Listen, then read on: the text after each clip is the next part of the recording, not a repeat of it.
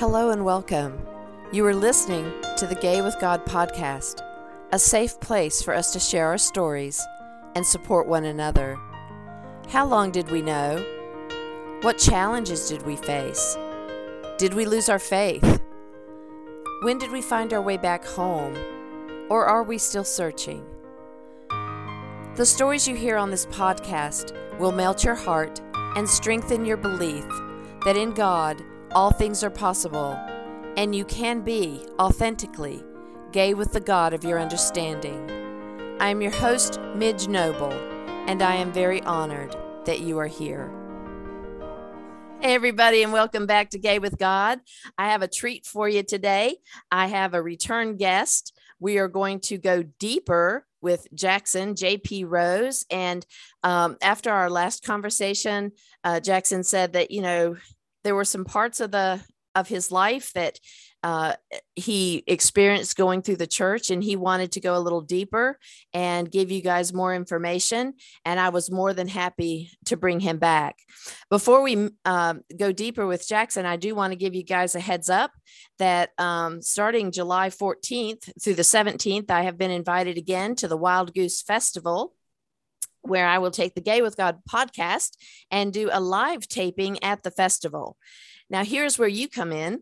If you would like to be a live guest at the Wild Goose Festival, then I have already paid for your ticket. So I will not be paying for your food.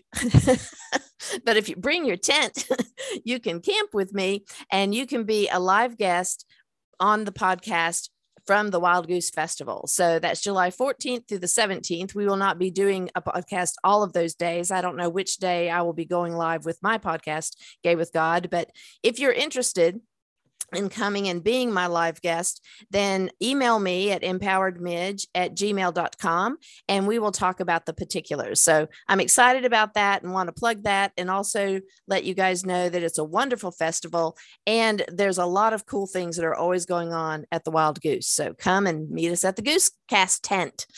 So again, I would like to say hello to Jackson.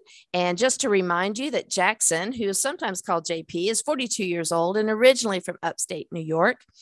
Jackson was assigned female at birth, but knew by the age of two that he was in the wrong body. He insisted that he was a boy at home and at school. He was put through conversion therapy at school, but they never called it that. I was, he was told that it was a club for a select group of kids. He was forced to wear feminine clothes growing up, as well as keeping his hair long. At one point, he even had to make a promise to only date men in order to live at home. He grew up attending a church. In two thousand six, when he was twenty-seven, he moved into his own apartment and started attending a non-denominational church. He was immediately treated differently because he was a girl that dressed like a guy. He had short hair and always wore khakis and a polo shirt to church. After moving to North Carolina in two thousand twelve, he felt more comfortable being himself. The first church he attended was also very restrictive, so in two thousand fourteen, he found an inclusive church. He knows that God had a hand in putting him here, in North Carolina, and in this church. In twenty twenty, he transitioned to male, and he doesn't regret it at all. His church, the pastors, and the congregation have loved and accepted him unconditionally. He hopes that by telling his story, he will bring more awareness of what it's like to be transgender, that not only does God not make mistakes, but he put me on this earth, just as I am, to help people understand that being L G B T Q plus is not a choice. We were born this way. Jackson, welcome back to Gay with God. Thank you. Uh, and I would just like to add that since the last Gay with God recording, I have had a birthday. I'm now forty-three years old. Woohoo! And see here, I was cheating by just using the other one. yeah. But yeah, yeah, happy birthday! I to you. Not acknowledge my birthdays, but you know everyone else did, so I guess I have to celebrate it. That's right. That's right. Every day above ground and still breathing, we need to celebrate, especially on the day that we were deposited here. So. Right. So yay, welcome back. So I just want to turn it over to you and tell us your deeper story. You know, I thought about it after the last time, and I was like, I really want people to understand that that church abuse is not just physical. Mm-hmm. And you know, by telling my story and what I went through, maybe other people will realize that it's it's not just, you know, oh, well, you know, I've heard the Catholic Church, that, and it's not just the physical part, it's the mental part, it's the psychological part, and it's not just the Catholic Church, it's all churches. And the way that I was treated because I was different, some people wouldn't even call that abuse. Mm. So by telling my story, I want people to see that it does happen. And this scarred me for life, like every experience. That's all I think about now when I think about my old church communities. And I try not to let it bring me back to that point, because I'm at a point now where I'm happy and healthy, and I don't want to experience that again. Mm-hmm. And that's why I appreciate so, you telling this story, because it will take you back to some of those emo- emotions and reignite that pain. And I appreciate you choosing to do that and reaching back out and asking, could we go a little deeper, uh, because you felt like it was important. So, you know, please do. So I, uh, you know, grew up very sheltered. And I remember one of my first church experiences. I don't know the denomination, but my father had been diagnosed with terminal cancer, and my mom started dragging us to this very small church in the next town over. And I think it was a friend of my grandmother, and that was, you know, so it was recommended that we go there because we didn't go to my grandmother's church. And I remember going in, and my mom would just keep praying that my dad would not die. And like, why are, why are we here? I know that, you know, people die, even people that are faithful to God. God cannot and will not keep people here because we're going to church all of a sudden. Right. So I, my sister and I would sit through this, and my brother, and, and most of the time the pastor would talk about, oh, at work today, or at work yesterday, or at work on Tuesday, or at work, you know, and he was constantly talking about his experiences at work. I thought, what does this have to do with God and the scripture and the Bible? And and it didn't. It was, you know, the, the kids were always, it would sit through the service, and then we were always sent downstairs to do other things while the grown-ups talked.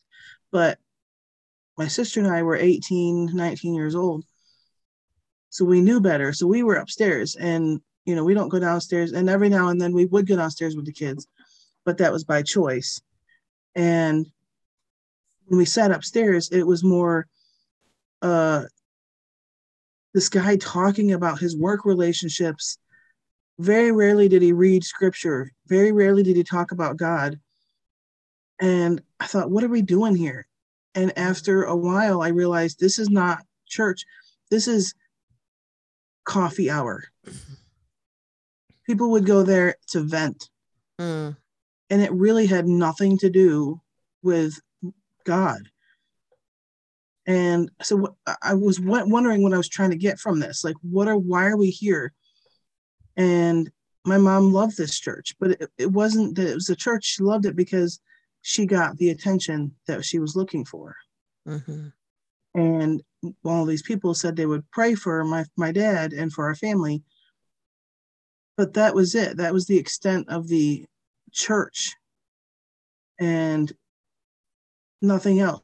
That was, there was, there was no fellowship. There was no conversation. It was just a click, a giant click. Mm. And I hated it. So eventually my father passed away, and obviously we stopped going to church because my mom believed that, you know, oh, well, he's gone. There's nothing to pray for anymore. Oh my. And, you know, I let it go and went to college and didn't go to church again until I was twenty-six. And it was right after I moved to my first apartment. And I woke up one morning. It was a Sunday morning. I'm not a morning person. For anyone that knows me, they know I'm not a morning person. I know we just had that conversation. Yes, we did. And, you know, my, the, my reason for getting up early that day was I had just a month earlier moved into this apartment, and I had gone to bed early the night before and wasn't tired anymore. So I woke up, I'm like, okay, I'll get dressed. But then I, I felt led some for some reason, somehow, like fully get dressed, shoes, and to get in my car. So I did that. And I just felt this overwhelming urge to start driving. So I got in my car, I started driving downtown, and I'm like, okay, I need to turn here. I didn't know where I was going. I didn't know a lot in the city, which, you know, my hometown is a very small city. And I just felt led to turn left here, turn right there, take another right. And I was driving down this side street that I really had never been on, and saw this guy walking down the street. And I just had this sense that I needed to follow him. And he, as he's walking, he's, he turns and he goes into this big building. I said, I need to follow him. And I'm not sure why. So I pull up a little further. I see that it's a church. I thought, oh.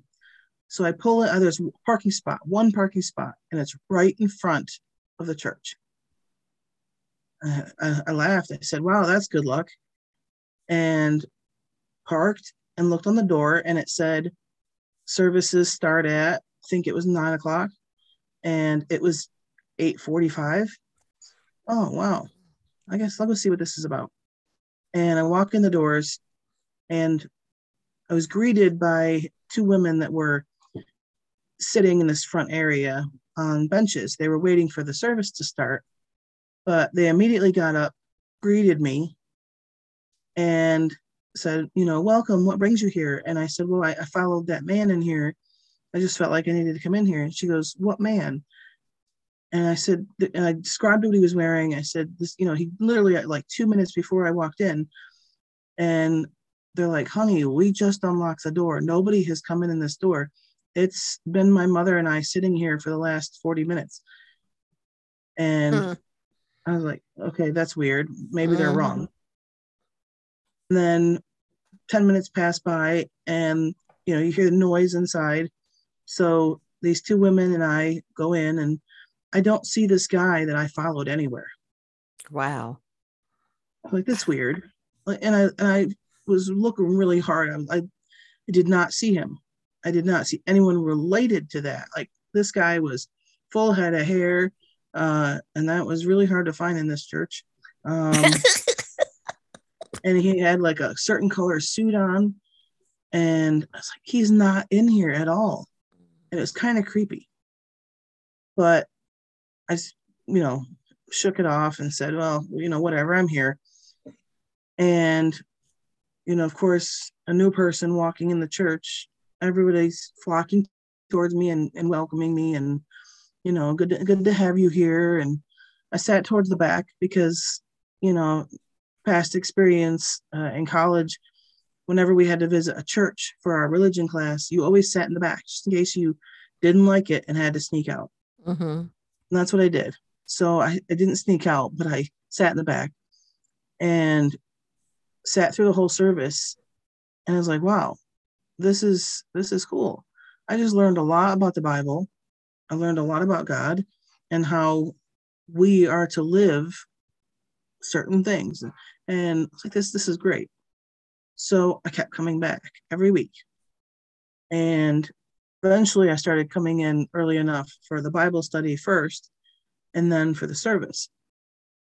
And this was, um, my first day at the church was October eighth, two thousand six. And then by December, they found out that I played the guitar and asked me if I wanted to uh, play on their worship team. I, I was like, sure, but I don't know any Christian music. I don't know any of this stuff. But they were willing to teach me. So I said, sure. So I started going to the practice and would very quickly pick up on the songs because, you know, a lot of Christian, modern Christian music, just basic chords. Mm-hmm, mm-hmm. And I was like, okay, I can do this. And I eventually, in the next few months after that, uh, was playing on the worship team every Sunday. Now, going to church, I didn't really have nice clothes. But once I got on the worship team, I'm like, maybe I should go and buy some nicer clothes. So I started wearing the same thing every week, not the same actual clothes, but the same type. So I wore khakis and a polo shirt. Because it's neutral. It's it's not feminine, but it's not masculine. It's the kind of in between. Because I knew who I was, but I wasn't going to walk into church with a suit or anything on, because at that point I wasn't out. And the church did not like that. They... They made some choices over the next few years. Um, they would ask me to please grow my hair out if I could, and maybe wear some feminine clothing and some earrings and maybe a little bit of makeup. Ugh. That's weird. Why are they Why are they asking me to do that? I mean, I'm I'm here to to learn about God and to serve God and to worship Him, and I'm they're telling me what I that I need to wear something else. So I invested in some more polo shirts, but this time feminine colors. I got pink, I got purple. That didn't make a difference. See, I'm trying to think. It was I don't remember exactly when it was, but uh, the I asked the worship leader, could I please sing a few songs? You know, not not like lead a whole Sunday. And they're like, no. Oh, okay, but that's it, no reason. And I said, you know, okay, well, I was just, you know, because a lot of people, other people in the church got to do solos, just a, mm-hmm. you know, one-time guest performance thing. Mm-hmm. And I'm like, I'm learning these songs and I love Christian music, but they didn't give me a reason. And then a couple years later, I asked again and they like, you know, you play the guitar, that's your, that's your job. Mm. And the worship leader and his backup singers, this is our job. We won't play your guitar and you don't sing. You get to do one thing, and that's play the guitar. Well, that's that's kind of self-centered. It's like that's so you're saying that no one else can sing? And they're like, well, you know, if you want to give up the guitar and just sing, I'm like, no, I would rather play guitar, but that's weird. That is weird. It took a while, but it, I realized it was because I looked different. Mm. So I had eventually moved to North Carolina in two thousand twelve. But in two thousand eleven, I had been thinking about it, but I didn't tell anyone. And, you know, I was, I was like, this is, this is great. I just have to make the decision and pick where I'm going to move to. But don't tell anyone because... You know, these people, I don't know, it was something I just didn't want to say. And I was afraid of what they were going to say. Mm-hmm. So one day I'm after church, the, the pastor's wife comes up to me and says, well, you know, s- since you've been here for a while and, and, you know, you're doing great here, we'd like to take you to the store. And I was like, for, for what? And she goes, well, let's let's take you and get get you some more clothes. I'm like, okay, maybe they understand that I'm poor and can't afford clothes because I've been wearing the same three or four polo shirts and the same khakis every Sunday.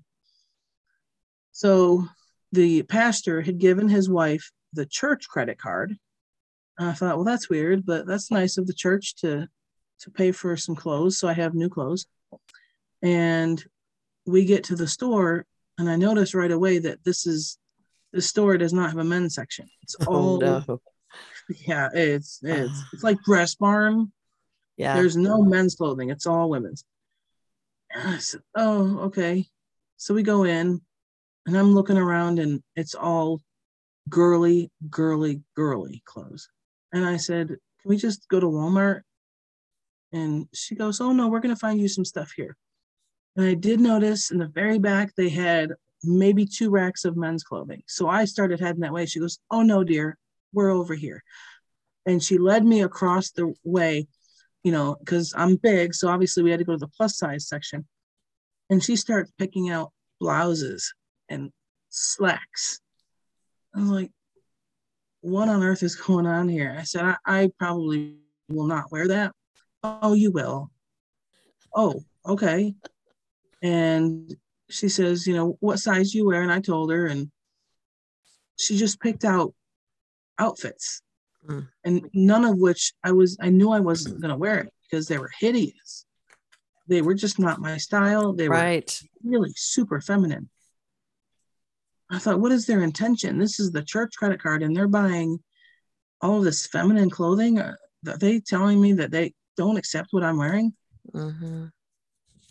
I just mentally and psychologically, I felt like they were being really intrusive on my personal habits, because I, I mean, I don't feel comfortable wearing that. I told them that, but they're they're forcing me to get this mm-hmm. stuff. Mm-hmm. And then we go over to the shoe section, and she gets me these I know, boots, but they've got maybe three inch heels on them. Oh my gosh. And I said, oh no, I, I can't, I can't walk in those. There's, there's no way. Oh, you'll learn. She says, well, okay. um, no. She goes, well, we're going to get them because they go with every outfit we got today. I was wow. so frustrated. Mm. I was like, I can't say anything. I've tried, I've tried saying, I will not wear these. Mm-hmm. And I just, that was the point where I had decided, yeah, I really need to move and get away from these people. Mm-hmm. And like, they don't, they don't, if they won't let me dress the way I'm dressing, they definitely won't accept me if I come out of the closet. So, did you feel dismissed? I mean, just like what you wanted to say and what you were saying was just completely dismissed, and, and she would not even acknowledge your uncomfortableness and your dislike of what was happening? Not only dismissed, but, you know, judged mm-hmm. for being who I was. Mm-hmm. Like, you know, what you say doesn't matter because we expect you to dress feminine. We expect you to wear earrings and grow your hair out and all this. Mm-hmm. And I had long hair when I first went into that church because when I had, when I, I, I was told by my mother that it was grow your hair out and date men. That's how I was able to live at home. But when I moved into my first apartment, I gave it a month, month and a half, and that's when I cut my hair short again. Mm-hmm. So when I first walked into that church, I had long hair. Mm-hmm. And then about a month after that, I, I cut it off and I had mm-hmm. short hair again. And so maybe when I first walked in, they accepted me, but then the minute I cut my hair, it's, oh, you know, ew, you know, that, um, and, and I felt like she was telling me that, like, Like my choices weren't appropriate for what they expected me mm-hmm. to look like. Mm-hmm. Eventually, like that next spring, so a few months later, I had made the decision. I said, yes, I'm I'm gonna move. I started making phone calls, and because of my medical conditions, I couldn't travel south, get an apartment, sign up for utilities, go back up north, pack everything up, and then drive back to the south. So once I had decided on a location to move to, uh, I, I made some phone calls. I explained to these people that physically I could not make the trip. I'm willing to do whatever it takes to get an apartment and set up my utilities, but I'm coming down there for medical reasons. And, and most of the people were completely understanding. Mm-hmm. And when I told this church, hey, I'm moving, I started being verbally judged. They weren't just holding it in now. They were telling me, oh, you're you're moving to run away from your problems. I'm like, what problems am I running away from? I don't understand why they were saying that. Mm-hmm. Um, I don't know God, so I need to stay and and be a child of God before I can run away and do other things. And they kept wow. using the term run away. Mm. I wasn't running away from anything. Mm-hmm. And the worship leader and his wife, who I had become very close friends with for the longest time, he would say, you know, you're ditching me. You know, we're, we're really good friends, and you're just going to pick up and ditch me. Mm. This is not about ditching you. This th- this is mainly because I'd like to get help from my medical condition that no doctor in New York would even explore or do tests. They just wrote it off as, oh, you know, you it's all in your head. You need therapy. Uh, learn to wear diapers. That was what someone told me, uh, a doctor, uh, twenty-five years old. And he said, well, you know, I can understand you don't have any bowel control and just learn to wear diapers and you'll be fine. Oh my goodness. And one surgeon even said, well, I know what this disease is, but I don't know. I don't believe in surgical intervention. I believe in holistic medicine. So we're just going to start with that. And they gave me edible clay, and it was shipped from South, South Africa. And I was like, okay, I'm eating the ground. So moving oh on, something I needed to do. Uh, so I picked up, I moved, and a couple people uh, contributed money to help me move because I, I was going to struggle. I knew it. But I was able to get enough money and help from other people to move without going into debt.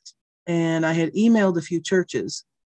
One church was the only church to respond, and that was First United Methodist. Mm-hmm. And that's the church I currently attend.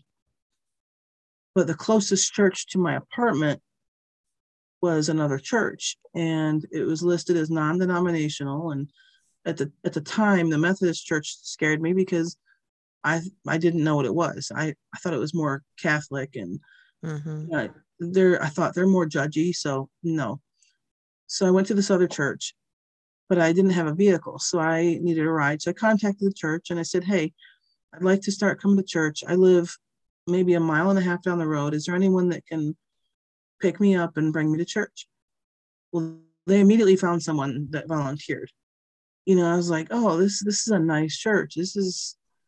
They'd not once commented on my clothes and how I was wearing my nice clothes, but they never said, oh, well, aren't you going to grow your hair out? Aren't you going to do this? So I, I was, you know, attending for quite a while, and I would attend all the services. At that time, they had three services, uh, and the people that I rode with volunteered there. So they were there for all three services. So I said, why not? So I stayed, and eventually I expressed interest in joining the worship team. I said, well, you have to be here for two years before we can consider you for the, uh, you know, the auditions. I'm like, okay. So I kept going to church, and I volunteered every time I had, you know, got a chance to. I finally got my own vehicle, so I was able to volunteer more.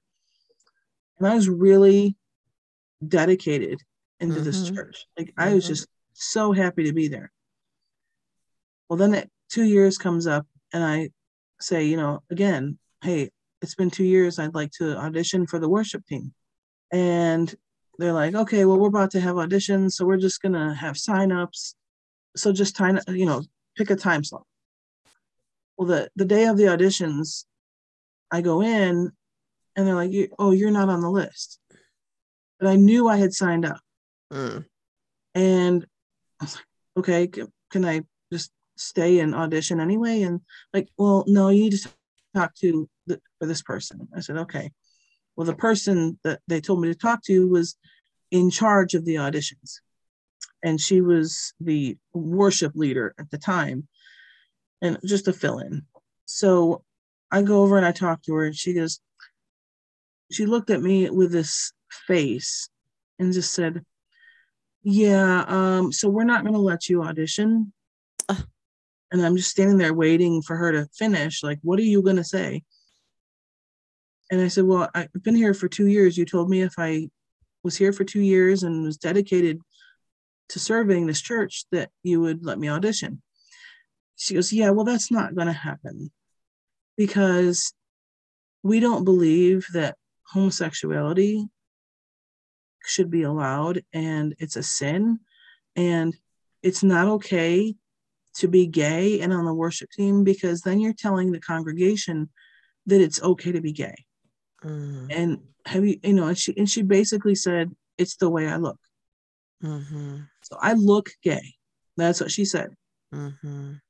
I, I was hurt, and how, I mean, how do you react to that? How do you, someone tells you you look a certain way. They don't ask you if you're gay. They just say, oh, well, you look gay, so no. I said, well, I'd like to talk to the pastor about this. Oh, go ahead. He's he's going to support my decision. And the the entire staff did. They all believed that because I look gay, it's not okay to be on the worship team. And you had not come out to them at all. So it was just totally based on your appearance and not because you said you were gay. Correct. And I had never, I haven't dated. So I wasn't, I never dated anyone while I was going to that church. I never talked about my sexuality or gender, n- nothing. Mm-hmm. But it was because of the way I looked. Mm-hmm. I mean, they never tried to change it. They never said, grow your hair out and wear earrings and wear dresses and whatever. But they wouldn't let me audition, even after they set stipulations that I had to be there for two years and serve the church. That was just to put you off. Yeah. Well, maybe you'll forget. And I said, can I audition for something else, like the, the tech booth or mm-hmm. something else? And I had been volunteer, volunteering for that two years as a greeter. And I would get there in the morning and unlock the doors. I would stay to, stay late after everyone else left and lock the doors, make sure all the lights were off. Um, at one point, I was running the little coffee station, and apparently that wasn't enough. And I felt so used because mm-hmm. that was my, my intention was to serve that church forever. Yeah.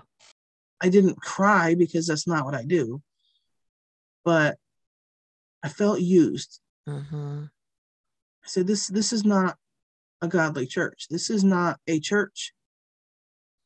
Who, who does that? Who tells somebody in a house of God that you look a certain way, so you're not welcome here? Yeah. Well, you were welcome to do the work that was not the face of the church. You were right. You were welcome to bring people in. You were welcome to serve the coffee. You were welcome to, you know, clean up after they all worshiped and did their thing. You were not worthy in their eyes to to be the face of the church on the worship team. Right. And it hurt because oh, I didn't gosh, I didn't yes. feel rejected by God. I felt rejected by God's people. Ah. Uh, yeah. And I knew I had to find a church that would, you know, accept me and love me unconditionally. Yeah. And it actually did happen, but in the weirdest way. um, I had gone to visit another church just to, just to visit. No intentions of actually going to church there. I just wanted to see what other churches were like. Mm-hmm. And kind of like Chinese buffets, you know, not everyone is good. you, you have to go to everyone and just yeah. find the right one. Yep. And uh, so I, I met this, this guy, and he's from the same area in New York that I'm from. I was like, that's cool. So we had a lot to talk about. And he was leading worship for one of their, their services, for the Saturday night service at this church. And I thought, this is perfect. It's Saturday night. I can still go to the other church Sunday morning, get my fill. Because when, when I don't go to church, I feel incomplete. Mm. I attended this Saturday night service. I expressed, you know, my desire to serve on a worship team. And they had enough guitar players, but asked me if I wanted to sing on occasion. I'm like, yes, please. So I did, uh, you know, say I can play the guitar. I'm willing to, you know, I know that people can't sing and play the guitar at the same time.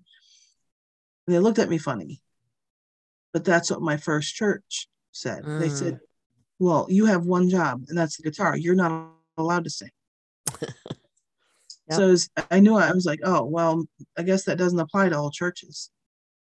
So eventually I got to sing a couple of times, and I felt like that was my way of honoring God, because God gave me the ability to sing, but I just didn't feel like the church was the right spot, like that church. Mm-hmm. And then this friend says after a little bit, they're like, um, you know, I, I got hired by First United Methodist. Come and join us. We're starting a modern service. I said, oh, I don't know, because, you know, I've never been to a Methodist church. I don't know what they're like. He goes, trust me, just, just come and sit through a service. You're going to love it. And he was right. I went to a traditional service where the choir was there, and it was beautiful. And I, I immediately, it felt different than all the other churches I've been, like walked in the building. It was just something different. I was like, okay, I'm going to think about it, because I really loved this church. But do I want to leave this church that I've been going to for two years and, you know, giving my life to? Mm-hmm. Even, and that's, and that's part of abuse, is you get so comfortable in your spot that you're afraid. Like I was afraid I was going to get more crap mm-hmm. for, for leaving. Mm-hmm. Like I did with the very first church when I decided to move to North Carolina. And that fear, that fear stuck with me. Like, this, I don't want to tick off a church because, mm-hmm. you know, they, I can go to hell for that. Mm. And I didn't know what to do. I, my friend said, just pray about it and don't rush it. Mm-hmm. Okay. And this was like March or April, and the modern service wasn't starting until October. So I had some time to pray about it and just let God show me what's right for me. Right. Well, at, between March and October, I was moving. I, I got the call that an apartment opened up, and it was a handicap accessible apartment. And like, okay, I've been on the waiting list for eight months, nine months. I, t- I made the trip downtown to see it. And something just deep down said, take this apartment. I felt safe here. Uh, it was in a good location. It was well lit. And it was downtown where there are sidewalks. And thought, oh, you know, where I used to live was in the middle of nowhere and surrounded by wooded areas. There's no sidewalks. And it's, you know, at night you'll hear gunshots. So I just felt like God was saying, here's your chance. Take this. Mm-hmm. So I did. Mm-hmm. But that also put me closer, like extremely close to this other church that, which I didn't realize at the time, but it put me close to this church that was starting the modern service. Uh-huh. Like, oh, so I said, you know, I told my friend that I met at this other church. I said, hey, you know, I would love to come to First United Methodist. So when the service starts, let me know and I'll be there. Then I also asked him for help moving a couch, because I needed to get this extremely uncomfortable couch out of my apartment and somewhere else, just around the corner, donate it. And then someone else was bringing a couch to me. They were donating a couch to me that was comfortable. And that was like a, a housewarming gift. Aww. I get this knock on my door, and it's this friend and the pastor. I didn't know she was the pastor, but my friend goes, hey, this is Reverend Linda Ferguson. She's the pastor of First United Methodist. I'm like, uh, and you're here to help me move my couch? Should we be doing this? Like, pastors don't do this. Uh-huh. And very quickly went from fear to, oh, this is what godly people do. And I immediately, you know, sunk down, like, oh, I'm forcing a pastor to move my couch. But it's not that. It's these previous churches had it ingrained in me that pastors were up on a pedestal. Uh-huh. They were the next step down from God. Uh-huh. And this is not the case. And I learned that very quickly after I started attending First United Methodist. Uh-huh. Because now, not once have I felt unwelcome. All that past abuse, I didn't look at it as abuse until I started going to this church and realizing that everyone was trying to Stockholm syndrome. It was, mm-hmm. They were trying to force their beliefs onto me, even though they weren't Christian beliefs. And then I would believe it. Mm-hmm. And I fell for it. And I was like, oh, well, I can't do any different. This is how it's supposed to be. and it's not. And well, you know, it's very seductive, isn't it? It's very seductive. And it's not that you fell for it because you're not intelligent. You're highly intelligent, but emotionally you were craving something that they looked like they were offering. And then they twisted it into getting you so vulnerable and so off your game that right. they began to think for you. It was very seductive. So I look back at some of these past experiences at other churches and wonder, like, what happened to those people? Do they still go to that church? You know, I moved down here and was unfriended on Facebook by every member of my old church. Mm. I, was, I was sitting there going, okay, that's, that's Christian-like. Mm-hmm. And I think I'm permanently scarred because mm-hmm. of these past experiences, even though I'm fine now, like, like I am okay. I know that especially younger kids, like late teens, early twenties, they're trapped. Mm. I mean, even older people, they're trapped because it's that stereotype that a church is a godly place and you can't abandon your church. I look at it as I, I wasted eight years of my life going to wrong churches just to find the right church. Mm. But that's eight years of torture. Mm-hmm.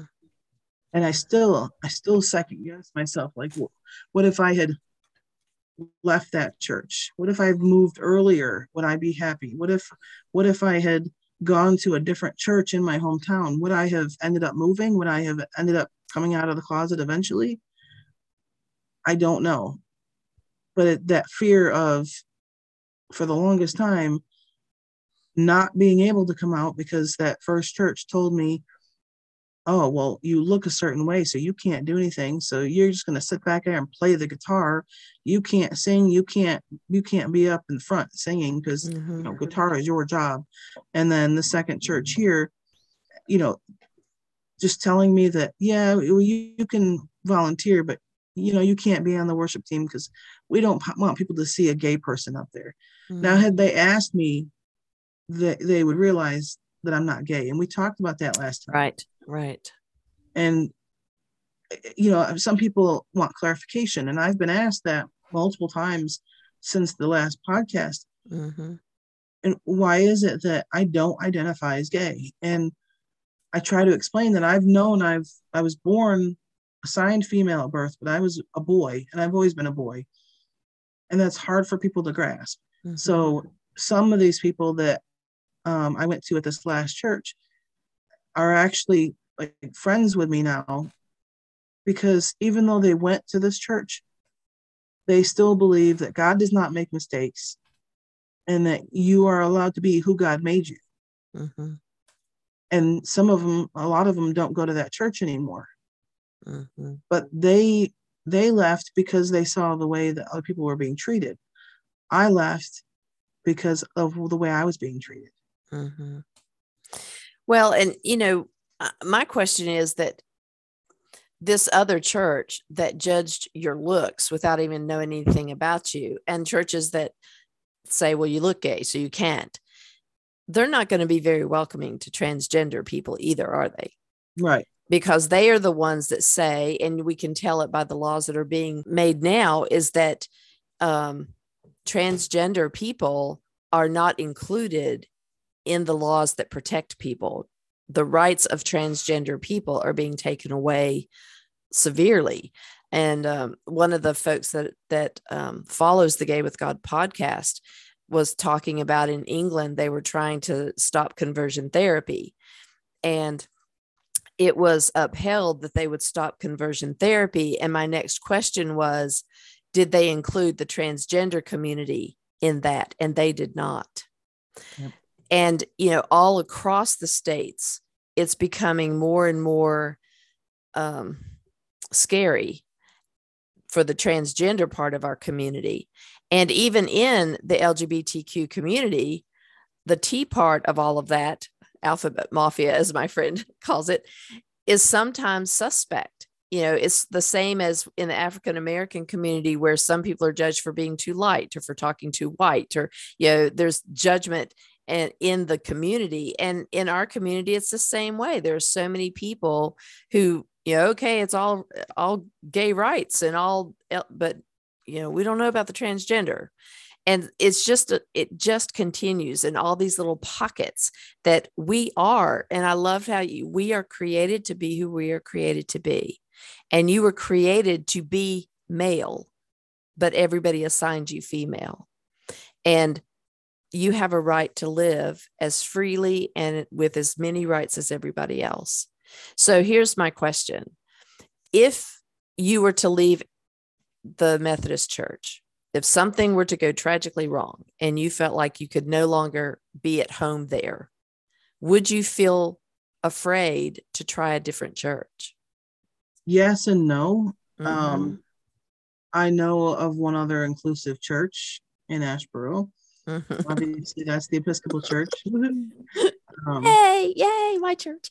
It has to do with the people, and not not so much the church, but the yeah, people. yeah. And because I know a lot of good people that go to that church, mm-hmm. I would probably start there. Mm-hmm. But you know, I know this whole church split because mm-hmm. of certain beliefs. Mm-hmm. Um, you know, First United Methodist is all inclusive. Mm-hmm. And I'm thankful for that. I'm thankful that Linda Ferguson has made such a huge impact on the progress being made at First mm-hmm. United Methodist. Yes. In Asheboro. But, you know, we have other Methodist churches that aren't so much, and they, no. they're, they're splitting off, and it's it's like, okay, but how can you how can you say that, well, we're splitting off because we don't believe that, you know, L G B T Q people have the same rights, or it's not okay for our pastors to have to perform gay marriages, it's not okay for our pastors to be openly L G B T Q. Mm-hmm. it, it's just not acceptable. But then turn around and say, "Oh, we we love everybody equally." Mm-mm. It's an oxymoron, and I and I hate that word, but it's it's fitting mm-hmm. because you can't say that. Mm-hmm. And you know, I I have been to another church in Asheboro that they know they know that I'm transgender, and they love me. Actually, they love my dog too. Um, they they love me unconditionally, and it's just harder for them to grasp it because the congregation is is an older congregation. Mm-hmm. And I know it's a generational thing, mm-hmm. but they try, and they all call me J P or Jackson, and they they love me unconditionally. So I know that that's three churches in Asheboro that are inclusive. I hate that so many people these days are in churches or even afraid to go to church because of that reason, because you know, L G B T Q people, even even just, uh, uh, what was it? It was on TikTok. It's I, I swear this is related. It's not a squirrel moment. I was on TikTok last night, just flipping through like, you know, no, boring, boring. Oh, dogs. And I would watch the dog video. Well, I came upon a video, and it was a, a gentleman on the street, and he was interviewing random people on the street about Alphabet Mafia. Mm-hmm. And this woman says, "Oh, I'm an L G B activist." The guy, the guy was confused. He's like, "Oh, like the Russian mafia?" And she goes, "No, that's the K G B. L G B is lesbian, gay, and bisexual." He goes, "Well, what, what about the rest of the letters? You know, T, Q, A, I plus." She goes, "Oh no, no, I that I don't believe in that." But she fights for the rights of L G B people, but the, not the rest. oh and, and, and she said, "The rest of the spectrum are all straight people." What? Yeah. She said only L G B are, you know, in her realm. After that, T Q A I plus are all straight people. I'm like, she must be confused. Uh-uh. Uh.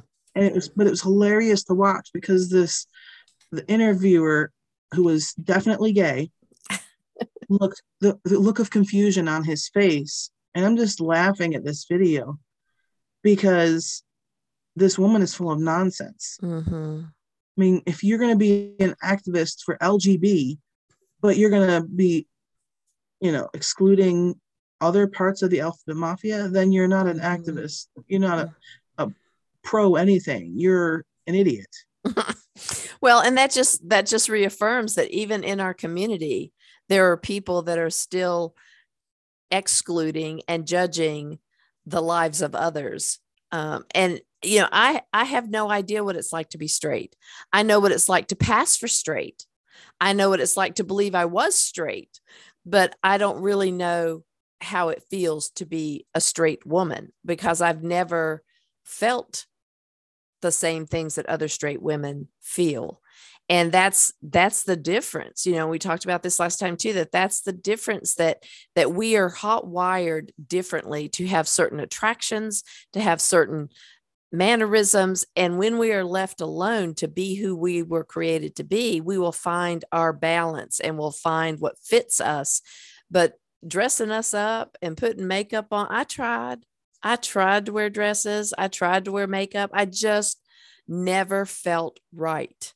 And I tried, but I, it's just not who I am. I don't like it. And I don't, and I don't do well wearing it because I forget I have it. Although sometimes it felt like I had like a, a mask on my face, that it was, it, I couldn't breathe as well when I wore makeup. I just couldn't breathe.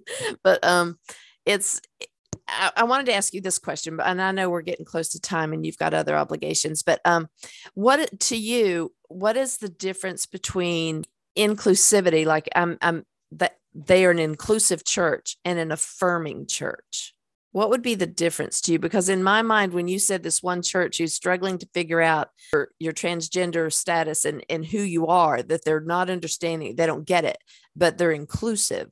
So what's the difference between inclusivity and, and affirming? To me, the difference would be inclusive is everyone is welcome, no matter who you are. Mm-hmm. But an affirming church, which First United Methodist and the Episcopal Church are affirming, to me, affirming means not only accepting, but they're willing to support you in every part of your journey. Mm-hmm. So if that, you know, inclusive, you know, you can be gay and walk in our doors and we love you unconditionally. Mm-hmm. Affirming, you can you want to get married and no one else will officiate your wedding because you're gay, but the church will. Mm-hmm.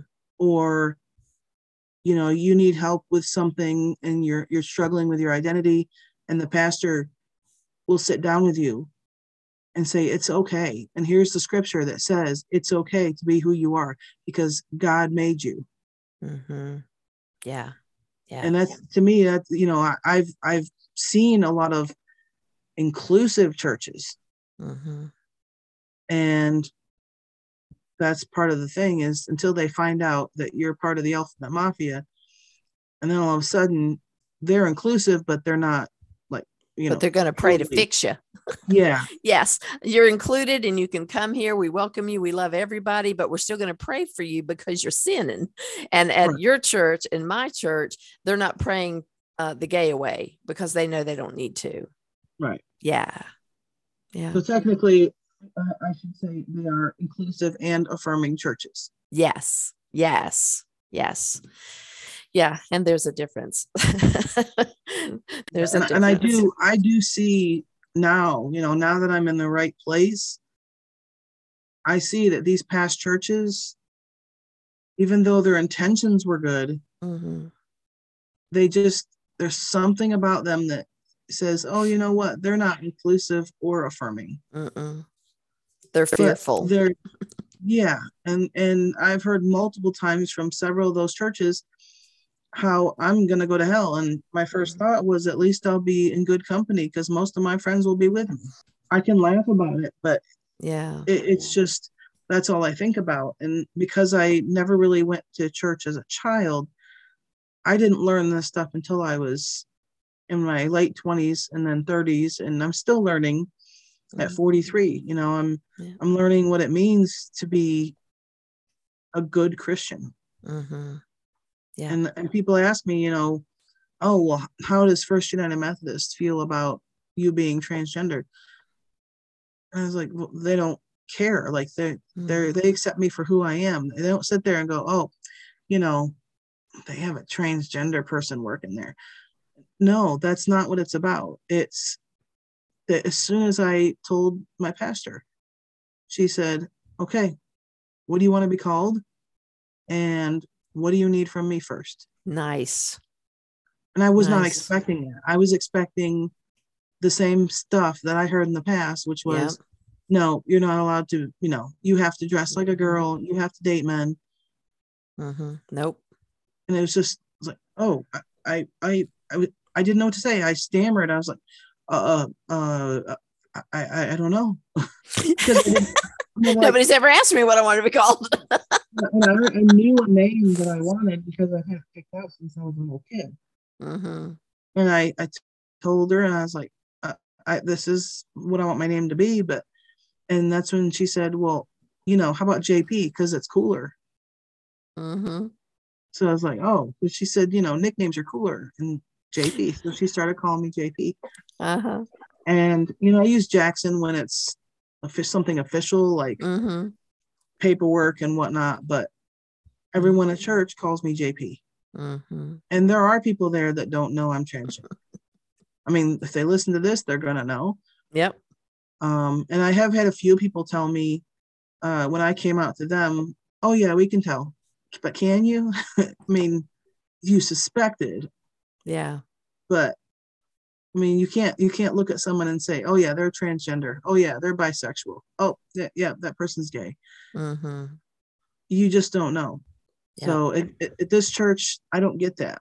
I, I get complete acceptance and love, unconditional love. And this is this is what church should be like. Yes. I'm so happy that you came to tell your story and go a little bit deeper into that pain that you felt there. And you're absolutely right that it doesn't have to be physical abuse.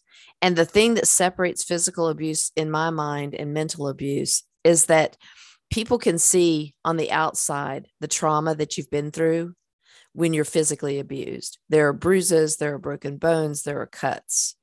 Mental abuse is cutting into the heart. And the damage that do- is done there does not heal the same way because it doesn't get the same um, attention. You can go your whole life with deep emotional pain and no one will ever know it. And yet that pain, like you says, can scar you for a very long time and completely change how you feel about yourself and how you feel about the future. And I'm so happy that you were led to North Carolina. I'm happy that you were led to Linda Ferguson's church and that you found affirmation for who you are. And we love you, and we keep trying to steal you away from them so that you can work at our church because you're so smart and tech. But, but I'm so happy. I'm so happy that you have found your home and that you have found, you know, a place where you can be all that you have always been, which is an amazing person, an awesome man, and a gentle soul that gives back to the community in so many ways. And I'm so proud of you, J P. I'm so proud of you. Well, and I'd, I'd like to end with um, a little bit of scripture that has yes, become please. one of my favorites, because it doesn't matter how much abuse we go through, whether it's from family, or from our church family, our biological family, our friends. It's Colossians one thirteen. He has delivered us from the domain of darkness and transferred us to the kingdom of his beloved son. Amen. That's it. That's Amen. that's that's what matters. That's what matters. It, whatever situation we're in, whatever situation we are afraid to leave, we we have that opportunity. We just need to take it. Mm-hmm. And it's terrifying to take that step to get away from abusive situations, whether it's church, family, friends. And I know a lot of people don't have the resources to do it or the strength, because it does take a lot. Mm-hmm. But for people like us, we are willing to help others learn from our horrible experiences. So maybe they don't have to go through that. Maybe they know that down the road, there's hope. Yes. Yes. That's, that's that's the whole point of of some of these. And that's that's why I wanted to tell my story about some of this, because mm-hmm. there are people that I know are trapped for various reasons. And yes. that's, we need to be here for each other. Yes. Thank you. Thank you so much. I appreciate that. And I appreciate that you're willing to go deeper, because that was hard to do, but it, you're right. You're a light to other people. So thank you for honoring us with your, with your whole story. Thank you for having me. You are welcome. And guys, thank you, you listeners, for coming back each week, supporting, sharing, and subscribing wherever you get your podcasts. If you want to see more information and links to connect with J P, just go to the Gay with God show page at empowered midge dot podbean dot com, and you'll see how you can get connected. If you are questioning whether you can be gay and be in a relationship with God, if you are authentically L G B T Q I A plus, God has always been within you, even when you didn't know it. You have always been Gay with God. Thank you, everybody, and I'll see you next week, but stay tuned to hear how you can join the Gay with God community. Check out our Facebook group, Gay with God. There's a monthly Zoom meeting that happens there called Faith Journey, and you are welcome to join.